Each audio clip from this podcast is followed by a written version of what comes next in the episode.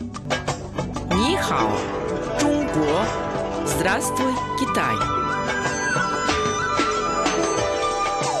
Международное радио Китая, 100-серийная программа Нихао, Чунго. Здравствуй, Китай.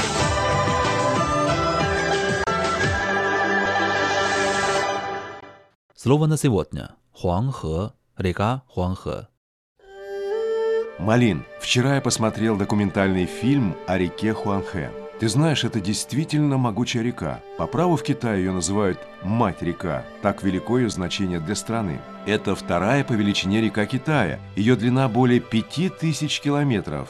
Она берет начало в восточной части Тибетского Нагорья на высоте свыше 4000 метров и протекает через огромное лесовое плато, поэтому в ее воде много ила, который придает водам Хуанхэ желтоватый оттенок. Кстати, из-за этого по-китайски она и называется «желтая река». С высоты река Хуанхэ выглядит как гигантский желтый дракон.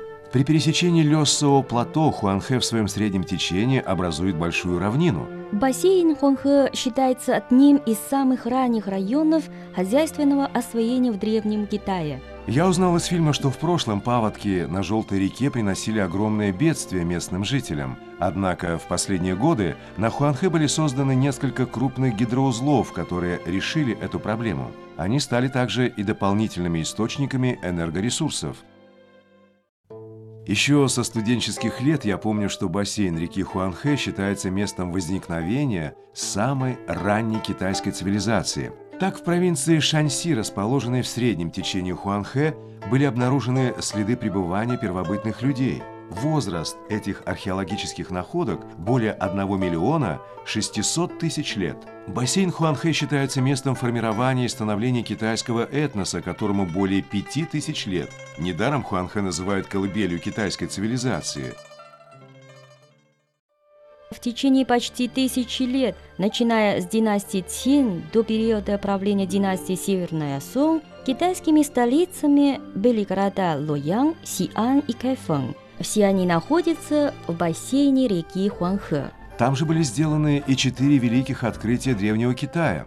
Бассейн реки Хуанхэ необычайно богат памятниками древней китайской культуры. Ведь в тех краях проходил и Великий Шелковый Путь. Там же находятся буддийские пещерные храмы Дуньхуана с их знаменитыми настенными росписями, гробница императора Цинь Шихуана с терракотовой армией, Шалинский монастырь, места, связанные с жизнью Конфуция. Действительно, это культурные и исторические памятники мирового значения. А сколько на берегах Хуанхэ просто красивых и интересных туристических мест. Там обязательно стоит побывать.